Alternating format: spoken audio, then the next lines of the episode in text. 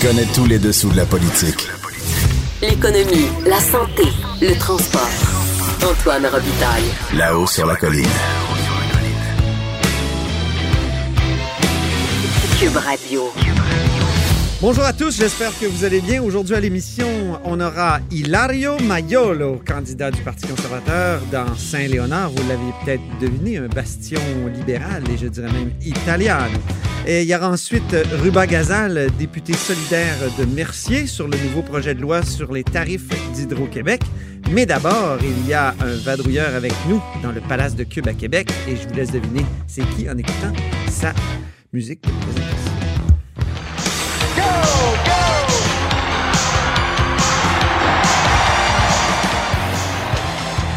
Et oui, c'est Marc-André Gagnon, mesdames et messieurs, correspondant parlementaire au Journal de Québec, Journal de Montréal. Bonjour Marc-André. Eh bien le bonjour.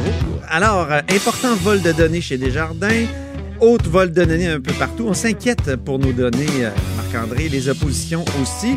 Ils voulaient même, les oppositions, un mandat d'initiative euh, et, et pour se pencher là-dessus en commission parlementaire. Or, tu écrivais hier qu'il n'y en aura pas. Effectivement, il n'y en aura pas, donc c'est réglé une fois pour toutes. Euh, si on fait un petit pas de recul, Oui. euh, au retour de la pause estivale, euh, première euh, réunion du Conseil des ministres, euh, ben, autant François Legault que le ministre des Finances nous avait dit oui, oui, c'est vrai qu'il y a urgence d'agir. Ils avaient reconnu qu'il y avait lieu de- d'essayer de faire en sorte, d'essayer de rassurer les Québécois donc, sur ces fuites de données massives qui sont survenues au cours de l'été. Donc, oui, chez Desjardins, mais aussi chez Capital One. Il y a eu des fuites de données chez Revenu Québec.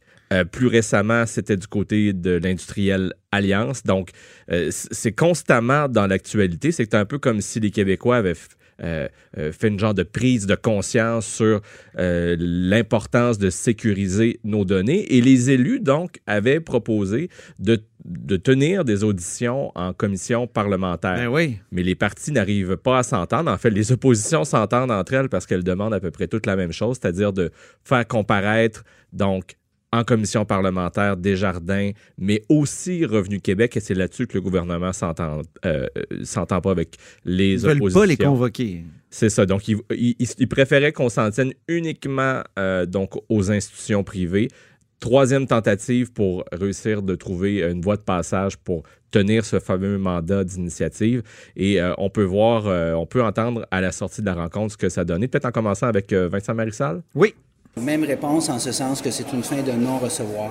Euh, nous avions sept députés du gouvernement. Il y en a un seul qui a pris la parole, le député de Vachon, qui était visiblement mandaté, qui était en mission, en service commandé pour torpiller encore une fois la demande des partis de l'opposition. Alors, on a été euh, conviés euh, au dîner de con numéro 2, étant donné qu'on nous a clairement fait comprendre que la décision, elle était prise.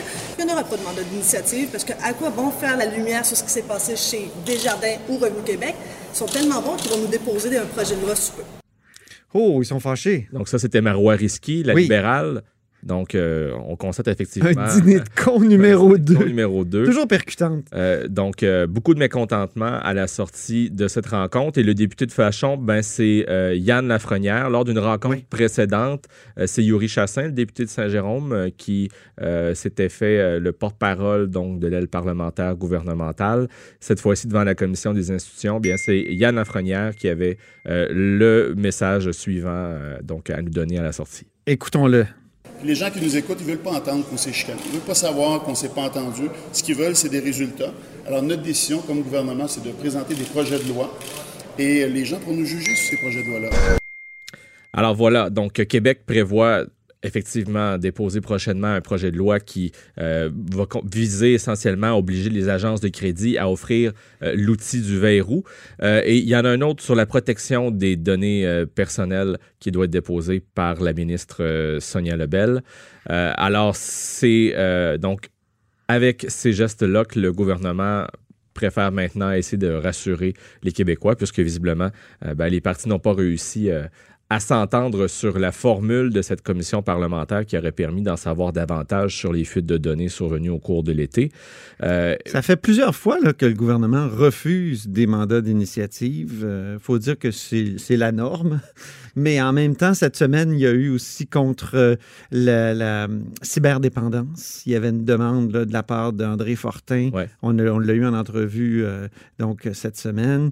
Donc, c'est, le gouvernement il, il est mal à l'aise, je pense, quand il y a un- une commission parlementaire comme ça qui est un peu sur son propre pouvoir puis qui fait des, qui fait des, des- des enquêtes. Parce que c'est ça, c'est une sorte de, de commission d'enquête à ce moment-là. Oui, ben, et rappelez-vous aussi ce que le premier ministre François Legault euh, a dit il y a de cela quelques semaines. Euh, euh, je me souviens pas des mots exacts, mais essentiellement, ce que ça voulait dire, ben, c'est que ce ne sont pas les oppositions qui vont gouverner à, à notre place. Ah Donc, oui, c'est euh, vrai, il avait dit ça. Il avait dit ça et ça avait vraiment suscité, euh, soulevé la colère, encore une fois, des partis euh, d'opposition. Alors, tout ça pour dire que c'est pas de sitôt que Desjardins et Revenu Québec et les autres donc, vont, vont, vont pouvoir répondre aux questions des élus. Mais lorsqu'il y aura dépôt des fameux projets de loi du- du gouvernement caquiste, eh bien là, euh, il y aura des consultations.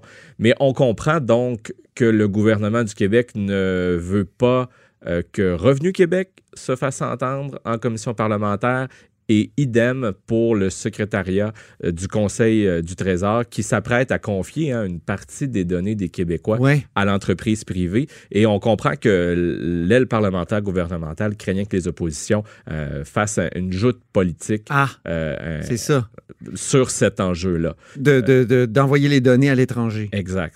Pourtant, moi, je, je l'ai dit ici en entrevue à Marwariski, notamment, qui s'intéresse beaucoup à ces deux dossiers-là. C'est pas des, des Américains qui ont volé les données chez Desjardins. C'est un gars à l'interne, malveillant. Euh, les données n'étaient pas ailleurs. Les données de Desjardins n'étaient pas dans un serveur d'Amazon ou tout ça. Donc, euh, il me semble qu'on s'attaque euh, à cette idée-là d'envoyer les données à l'étranger. Pourtant, il pourrait avoir des clés d'encryption assez serrées. Donc, euh, je, trouve qu'on mêle un peu les, dossiers, mais c'est mon éditorial. Ben, le ministre délégué euh, à la stratégie numérique, donc euh, Éric Kerr, a essayé de se faire rassurant à ce propos-là. Ce qu'il répète depuis des semaines maintenant, c'est que les données les plus sensibles des Québécois resteront dans l'info nuagique gouvernementale, mais il y a quand même une partie, donc, euh, pas nécessairement des données personnelles là, des Québécois, mais donc des données qui sont peut-être moins sensibles, qui euh, pourraient être confiées effectivement à des entreprises euh, étrangères, mais qui ont une certaine expertise aussi. Alors voilà, je laisse ça à votre appréciation. Ben, merci beaucoup, Marc-André Gagnon. Toujours Et un te- plaisir. toujours un plaisir, tellement aussi que on te laisse avec la musique de présentation. Un doublé.